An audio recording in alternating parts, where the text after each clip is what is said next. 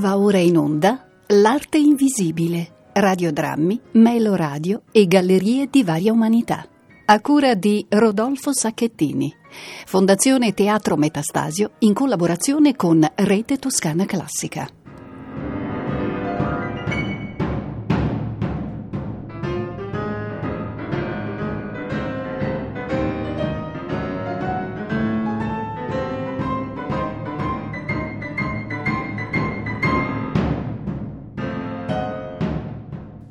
Come l'umidità atmosferica è l'agente che modifica i metalli, così immersi nell'invisibilità, parola, suono e rumore diventano diversi dal solito, perdendo qualità che avevano e assumendo nuove possibilità d'espressione.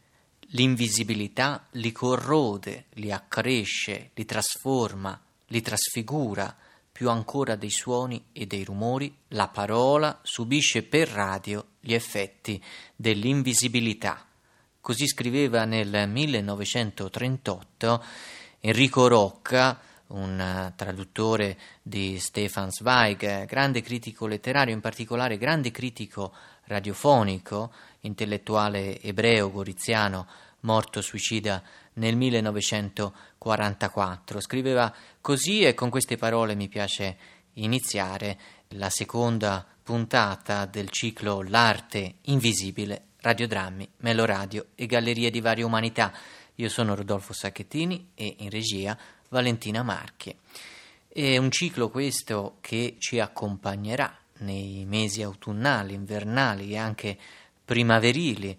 È un ciclo di puntate di opere pensate appositamente per la radio, recuperando un genere antico, ma che forse oggi può suonare eh, moderno, oppure può suonare, è caso di dire, in maniera nuova. In questi mesi passati tra chiusure forzate, ripartenze zoppicanti, nuove chiusure, insomma un futuro mh, mm, non particolarmente roseo, in molti hanno riscoperto il piacere dell'ascolto.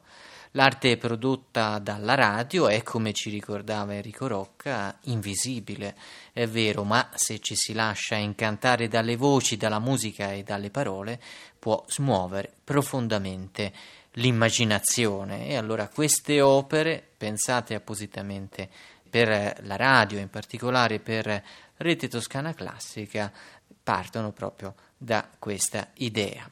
Il progetto è un progetto realizzato, prodotto dalla Fondazione Teatro Metastasio e in particolare dal gruppo di lavoro artistico del Teatro Metastasio, che è un uh, gruppo composto da cinque registi, Massimiliano Civica che è anche consulente artistico del Teatro Metastasio, Roberto Lattini, Claudio Morganti, Chiara Callegari e Clio Saccà. E poi ci sono dieci attrici e attori e artisti impegnati nelle diverse produzioni che sono Roberto Abbiati, Monica De Muru, Oscar De Summa, Savino Paparella, Francesco Pennacchia, Francesco Rottelli, Paola Tintinelli, Luca Zacchini, Ilaria Marchianò e Arianna uh, Pozzoli.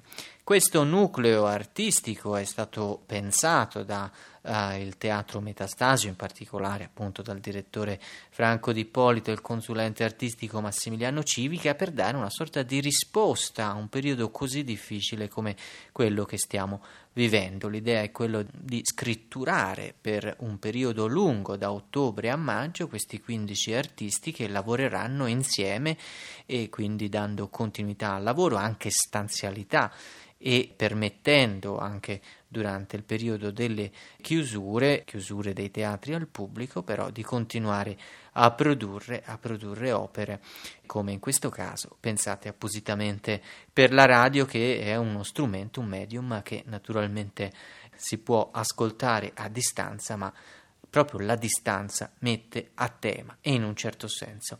Il fare radio è un cercare continuamente di avvicinarsi, di ridurre questa e allora le opere radiofoniche pensate da questi artisti e anche a loro modo provano anche loro a ridurre questo tipo di distanze.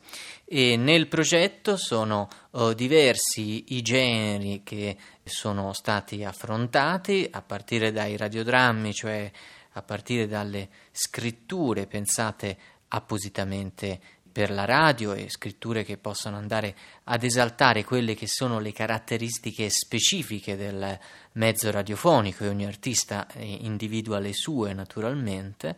E il genere del, della rivista radiofonica, quella che nel nostro sottotitolo chiamiamo Gallerie di varia umanità, quindi una radio che sia capace di raccontare anche il nostro mondo, la nostra società tramite piccoli ritratti sonori che possano però andare a scalfire la realtà che viviamo, raccontarci qualcosa in più della nostra umanità. E poi il cosiddetto meloradio, che è un neologismo inventato per l'occasione e un omaggio anche naturalmente a tutti voi, a tutti gli ascoltatori di Rete Toscana Classica, e è un, un genere che mette al centro il melodramma. In particolare la puntata di oggi, la seconda puntata del ciclo L'arte invisibile, è dedicata proprio a questo percorso nell'opera lirica ad opera dell'attore, regista e autore Claudio Morganti con il suo progetto dedicato al Rigoletto.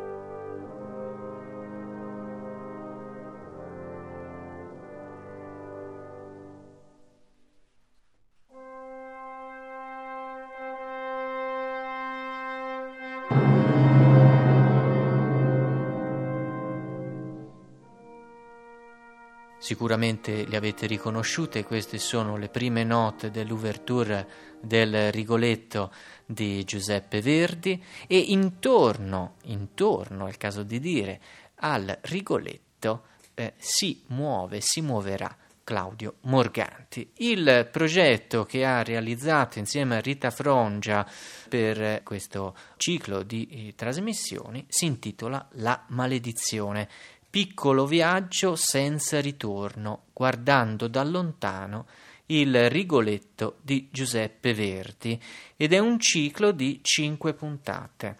La prima puntata l'ascolteremo tra un attimo e si intitola Libretto, la seconda si intitola Piccionaia e ci sarà oltre a Claudio Morganti anche Roberto Abbiati, terza puntata si intitolerà Voce insieme a Monica De Muro, quarta puntata Buffone con Francesco Pennacchia, quinta puntata Canto ancora con Monica De Muro.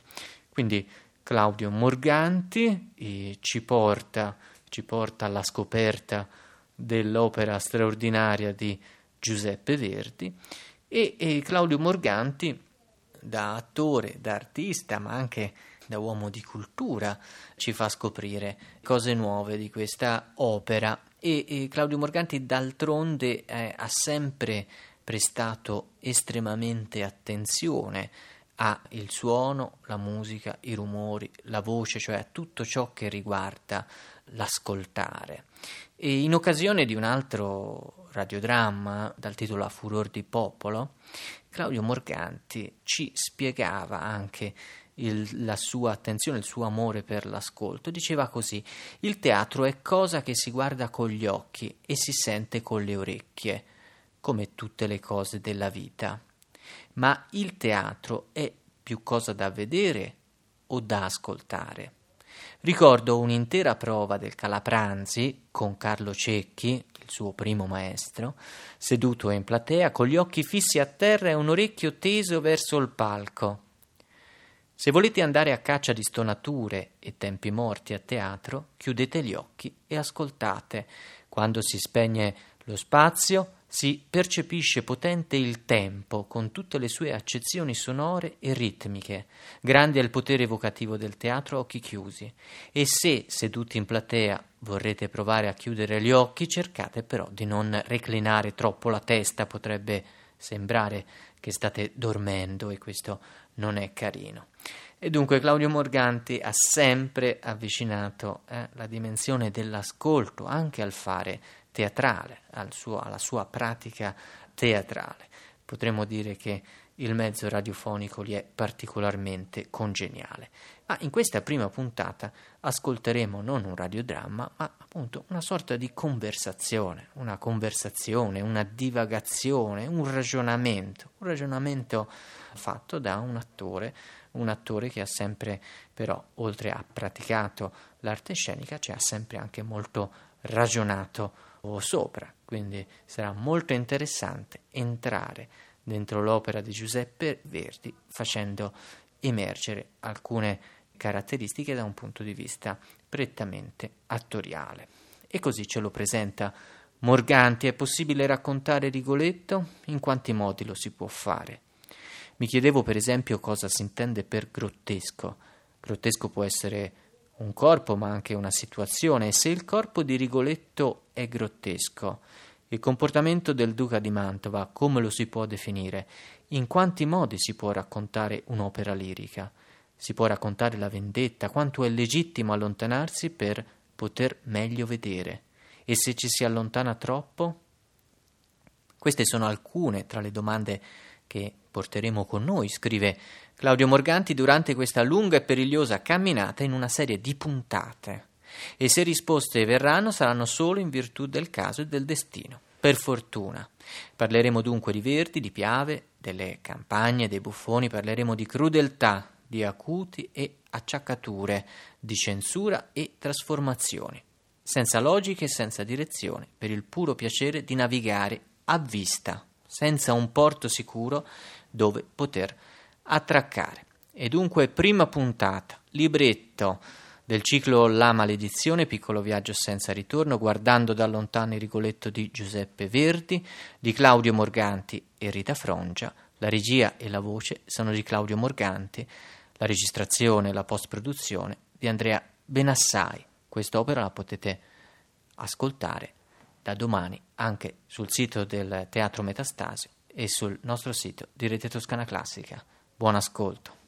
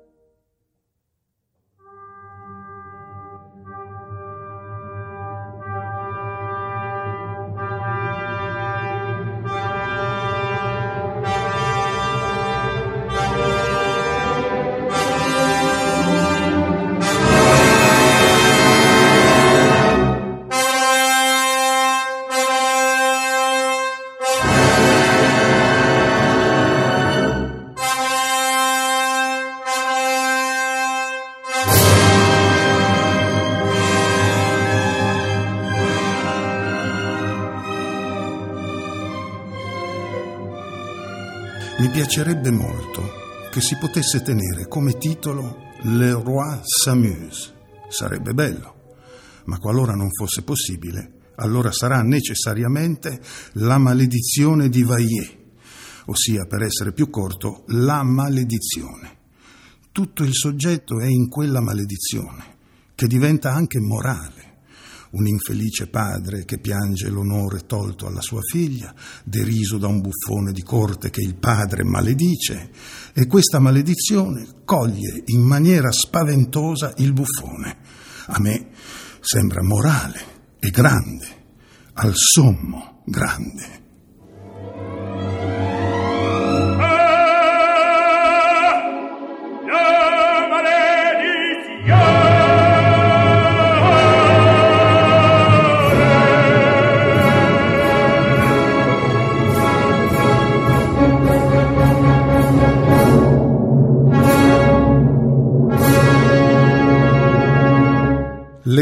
Benevolo.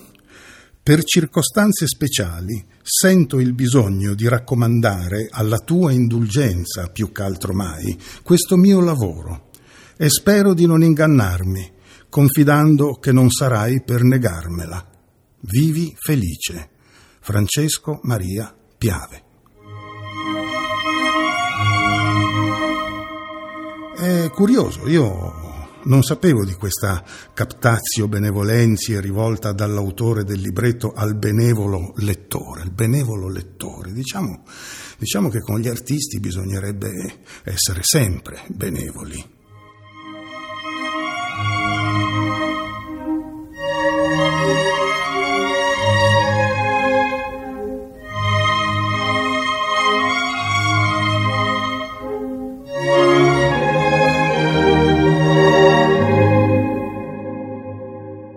Buongiorno a tutti, io sono Claudio Morganti.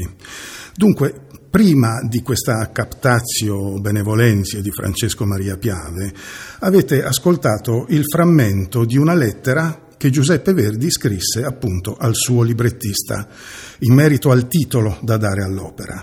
Come ben sapete, poi l'opera non si chiamò né Le Roi Samus né La Maledizione, bensì Rigoletto.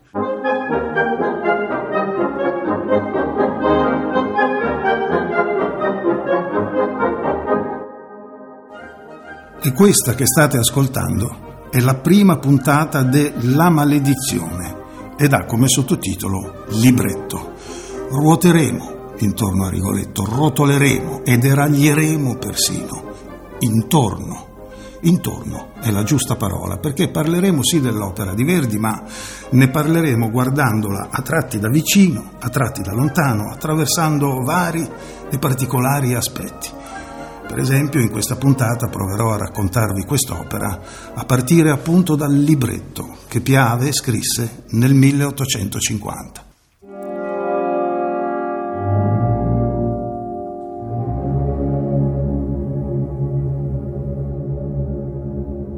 Qualche cenno storico abbiamo già cominciato a darlo un po' di storia. Ecco, so bene che gli ascoltatori di questa radio non hanno certo bisogno di nozioni legate al Rigoletto che conoscono benissimo e anche questo fatto della storia, diciamo, non va poi più così tanto di moda la storia si fa fatica a ricordarla. Ecco. Però, nonostante tutto, credo, per esempio, che qualcuno non sappia che Rigoletto debuttò nel marzo del 1851 al Teatro La Fenice di Venezia, non senza avere il Verdi e anche il Piave insieme combattuto un'aspra lotta con la censura del tempo, che cercò in tutti i modi di impedire l'uscita di quest'opera, un'opera ritenuta blasfema, urticante, politicamente scorretta e provocatoria, dal carattere smaccatamente grottesco. Ecco, ecco, teniamo presente questo termine, grottesco.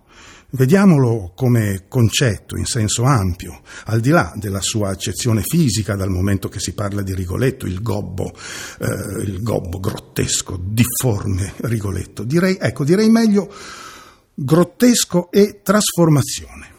La parola chiave, per quanto ci riguarda, per quanto riguarda questi nostri incontri, è proprio trasformazione. In fondo, eh, che cos'altro è il grottesco se non una trasformazione di ciò che viene comunemente percepito come normale, canonico, usuale, qualcosa che sta nella norma. Ecco, la trasformazione della norma può produrre forme e situazioni del tutto grottesche e nel nostro caso la norma da trasformare sarà proprio il Rigoletto di Verdi. Addio, addio, speranze d'anima. Addio, addio, speranze d'anima. Sal tu sarai, sarai, sarai, sal tu sarai, sarai.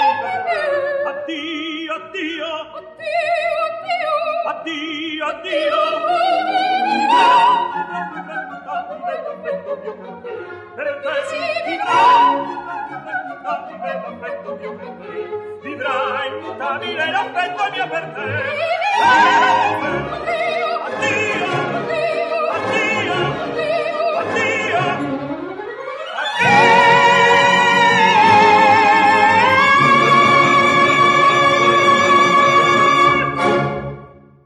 Rigoletto fu opera innovativa al massimo grado, rivoluzionaria, come Verdi stesso ebbe a dire.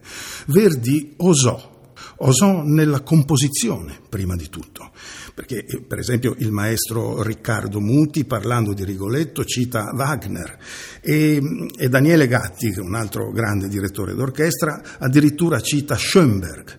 Dunque, per quanto riguarda la composizione, fu opera altamente innovativa, ma osò anche e forse soprattutto nel concepirne la struttura, perché con Rigoletto viene stravolta la struttura canonica dell'opera lirica. È opera piena zeppa di duetti, dice lo stesso Verdi, non senza una punta di compiacimento. Eh, ecco, vedete, qualcuno, di fronte ad una trasformazione così radicale, ardita, qualcuno avrà sicuramente pensato tutto ciò è grottesco. Infatti va anche detta un'ultima cosa è un eterno ritorno, una specie di tormentone. Quante volte nella storia dell'arte, degli artisti, diciamo, si è verificata questa circostanza. Rigoletto fu stroncato dalla critica, ma fu subito capito, apprezzato e amato dal pubblico. Ecco, e parlando sempre di grottesco, ora vi leggo una delle definizioni del termine grottesco, capace di generare reazioni contrastanti dal riso all'indignazione. Proprio questo accadde al Rigoletto. Indignazione da parte della critica musicale del tempo, ma amore incondizionato e immediato da parte del pubblico.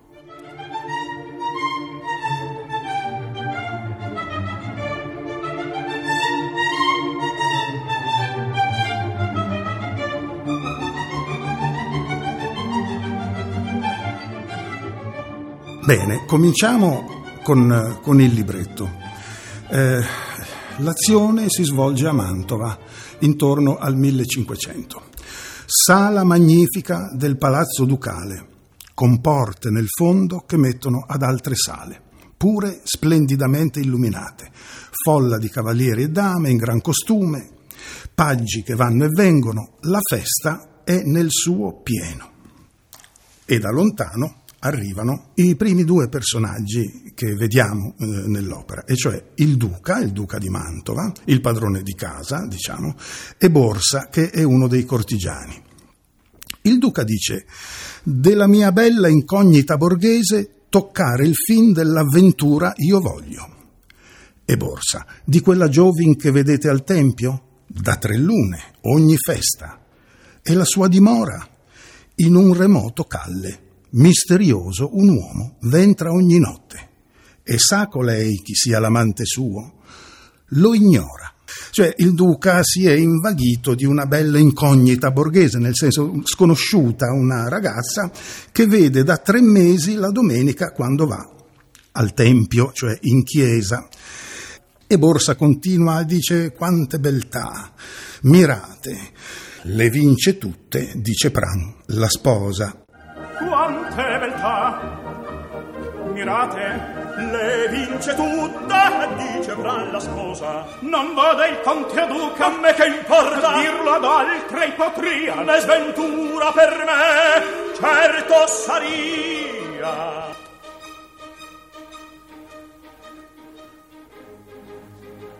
questo quella per me pari sono a. Scusate, io volevo soffermarmi su questa ballata e soprattutto su di un passaggio. Eh, io mm, sono soltanto un amante della musica e delle arti tutte, naturalmente, non sono musicista né tantomeno musicologo, sono un teatrante, diciamo, e qua e là io vengo attratto da questioni che hanno a che fare con il teatro. Credo che sia possibile trovare molecole di teatro un po' in tutte le arti e in questo caso diciamo un problema di interpretazione. Ecco, il passaggio che mi interessa è il seguente. Dei mariti il geloso furore, degli amanti le smanie derido. E in particolare il momento che precede la parola derido. Ecco, era uso tra i tenori che cantavano il duca di Mantova, sottolineare appunto il derido con una risata. un po' effetto ridondanza, diciamo, ma insomma eh, questa risata non è in partitura né è indicata nel libretto. Diciamo è una libertà di ordine interpretativo, ma, ma, questa è soltanto una goccia, questo non è niente a proposito appunto di trasformazione, non è niente rispetto agli innumerevoli cambiamenti che i cantanti hanno apportato alla partitura originale, cambiamenti che poi sono diventati tradizione. Ma questo è un tema è un tema importante, ma che tratteremo in, un, in, un'altra puntata. Dicevo, la risata. Un tempo era quasi d'obbligo, mentre poi, da un certo punto in poi, si è preferita una lettura più filologica, diciamo più aderente alla scrittura di Verdi. Per esempio Pavarotti non faceva nessuna risata in questo punto, ma neanche Domingo, neanche Carreras. Ecco, è, però è veramente curioso e gustoso, direi, sentire come i cantanti eseguivano questo passaggio. Ne ho raccolti un po' e volentieri ve li faccio ascoltare. Cominciamo eh, in ordine cronologico, appunto, con Beniamino Gigli da Recanati. Questa registrazione è del 1927. degli amanti le manie derido ai d'anco largo i centocchi di una risata parecchio insistita, leggera ma insistita. E sentiamo come la fa nello stesso periodo Tito Schipa.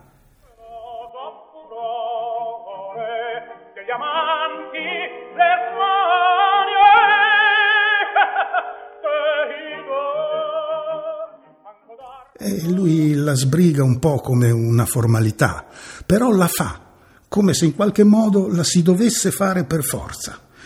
Andiamo avanti di qualche anno, nel 1942, piena seconda guerra mondiale, ascoltiamo un tenore svedese, Jussi Björling. Ecco, lui eh, questa risata la prende, mi sembra, molto sul serio, quasi come se fosse il punto di forza della ballata. Ascoltiamo.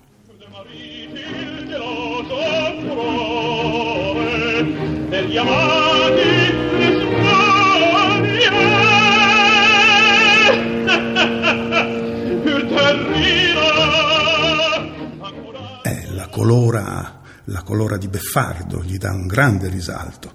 Ora facciamo un altro bel salto temporale, sentiamo nel 52 Giuseppe Di Stefano, ecco, Di Stefano grandissimo, ma qui non me ne vogliono i suoi ammiratori, mi sembra che, si, che, arrivi, che arrivi un po' lungo alla risata, mi sembra un po' in debito d'ossigeno, sentiamo. Degli amanti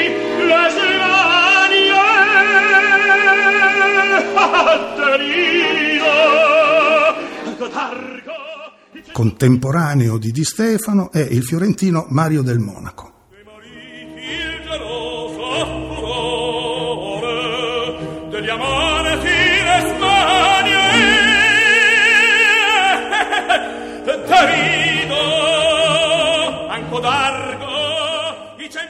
Anche in lui mi pare di sentire un certo sforzo eh, intendiamoci, non deve essere affatto facile. Eh.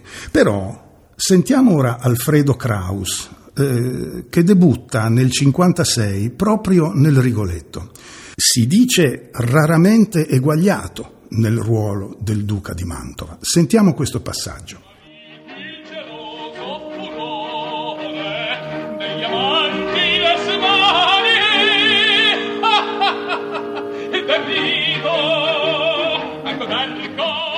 Ecco, lui tiene molto breve le smanie e si prende più tempo per la risata. A me sembra abbastanza organica con tutto il resto.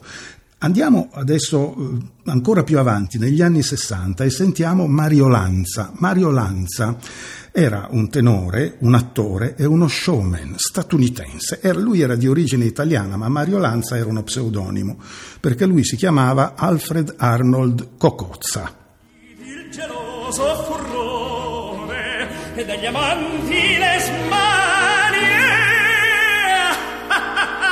e del rido. Ecco, come dicevo, a un certo punto si lasciò poi perdere questa, questa risata, ma anche tanti altri presunti abbellimenti che altro non erano se non variazioni per dare risalto alle abilità dei cantanti stessi.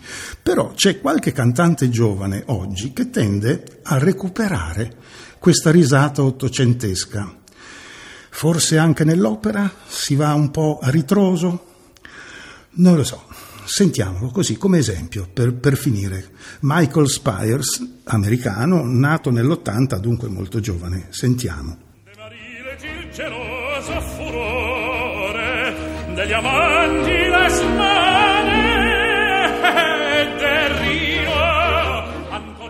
certo un, una risatina piccola ma anche questa colorata di beffardo. E Caruso Caruso è precedente naturalmente a tutti i tenori che abbiamo ascoltato e forse questa cosa della risata è sopraggiunta un po' dopo perché ho trovato una registrazione del 1908, dunque 20-30 anni prima di Gigli e Schipa, dove eh, Caruso cantando questa ballata non ride. Eh, stando a questa registrazione, lui non ha introdotto l'usanza della risata, ne ha introdotte altre, ma non questa. E poi, non so, io avverto una, una, una certa grazia, una, una dolcezza che eh, non si addice sicuramente ad un personaggio sinistro quale il duca di Mantova, però io credo che Caruso meriti un ascolto speciale. Quella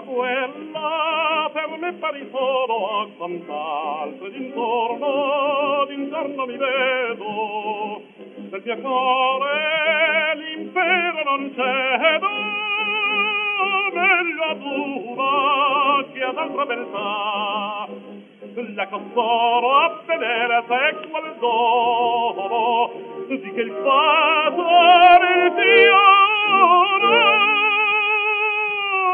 la vita. Giusto di questa mi sembra gradita forse un'altra forse un'altra doman lo farà un'altra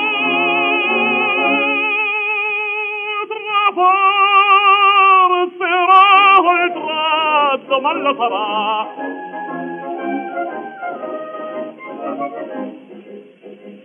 La costara tiranna del cuore detendiamo col morbo al morbo crudele. O chi vuole ti servi fedele amore se non va libertà. Dei mariti il geloso furore degli amanti le mani Rido, anche d'argo, i cent'anni di fido, se mi punge, se mi punge, una qualche beltà, a sì,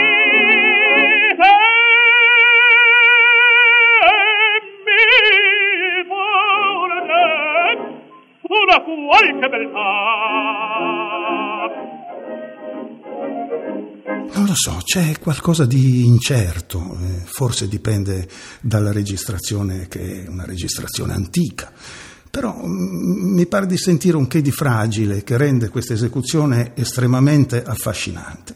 Ebbene, dopo questa ballata, che cosa succede? Il duca passa all'azione, si produce in una corte spietata alla moglie di Ceprano, che è uno dei cortigiani. E naturalmente Ceprano non gradisce, ma non può certo mettersi contro il suo signore e padrone. E questo è un, è un punto importante perché è qui che fa la sua entrata Rigoletto. E che cosa fa? Butta benzina sul fuoco, naturalmente in testa che avete, signor di Ceprano? Ecco, esordisce con un grossolano doppio senso. Che cosa avete in testa, signor di Ceprano? Tutti ridono, tutti si divertono. Ceprano dentro di sé infuria e medita vendetta. E la festa prosegue finché non entra Monterone, che dice ch'io gli parli. Il duca dice no, non vuole parlare con Monterone e Monterone dice il voglio. La voce mia qual tuono vi scuoterà ovunque. Entra Rigoletto, sfottendo pesantemente Monterone, gli fa il verso e, e dice anch'esso ch'io gli parli lo imita, gli fa il verso, è una brutta cosa fare il verso, ma Rigoletto lo fa, lo fa non solo qui, ma lo fa anche mm, eh, più avanti, mi sembra nel secondo atto, sì, eh, con uno dei cortigiani, evidentemente è, un, è una sua deformazione professionale, evidentemente è una di quelle cose che lui adotta per far ridere gli altri, fa il verso a Monterone. Voi congiurate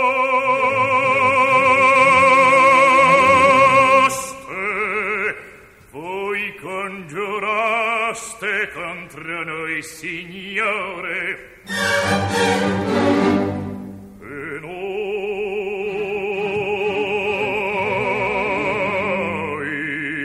e noi clementi in vero perdonammo. Qual vi piglior delirio a tutto il l'ore di vostra figlia a reclamar l'onore. Tu che d'un padre ridi al dolore, sii maledetto.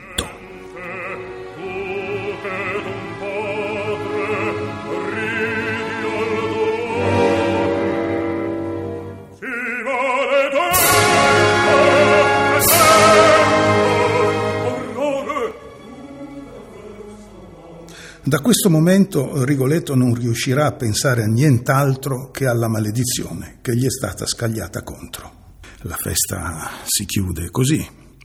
Rigoletto esce, si dirige verso casa e in un vicolo buio viene avvicinato da Sparafucile, un sicario, straniero, borgognone. E il maestro Gatti dice addirittura un fantasma è una specie di fantasma, è come se la maledizione di Monterone già cominciasse a fare il suo effetto. Sparafucile eh, gli offre, offre a, a, Rigoletto i suoi servigi, eh, Rigoletto si informa, chiede, chiede modalità, chiede quanto costa e si lasciano così. Sparafucile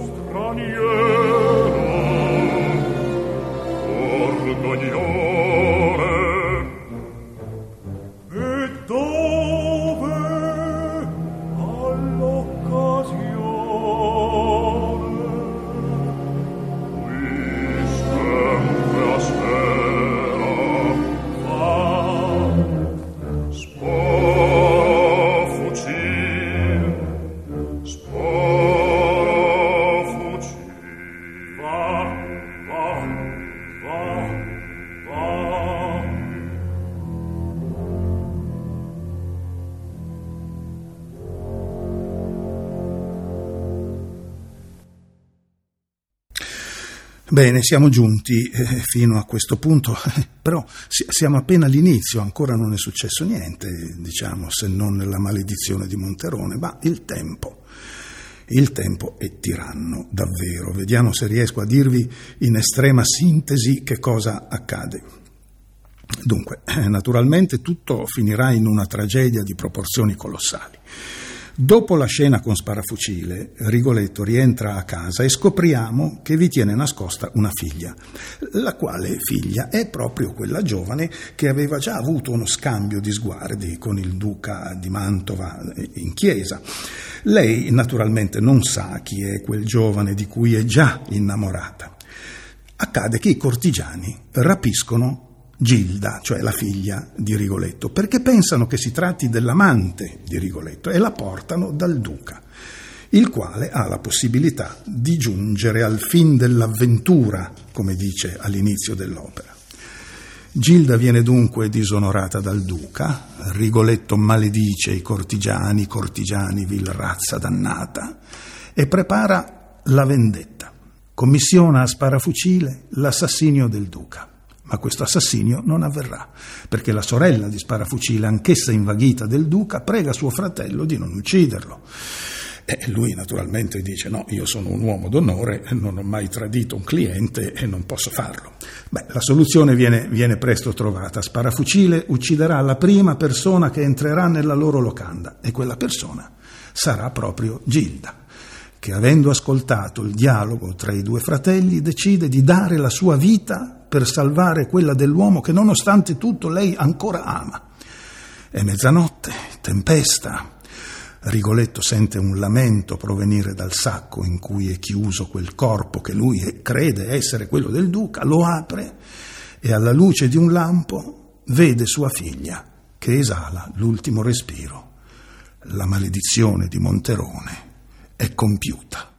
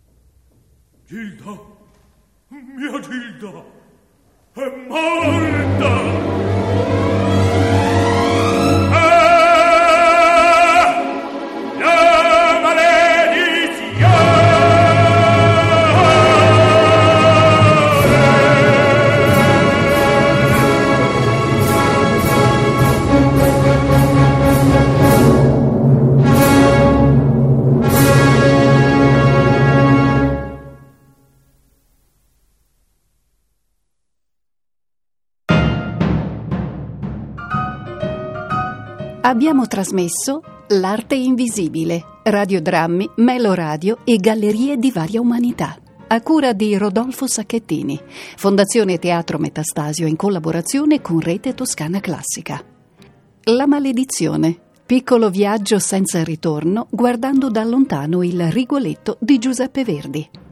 Prima puntata Il libretto di Claudio Morganti e Rita Frongia con Claudio Morganti.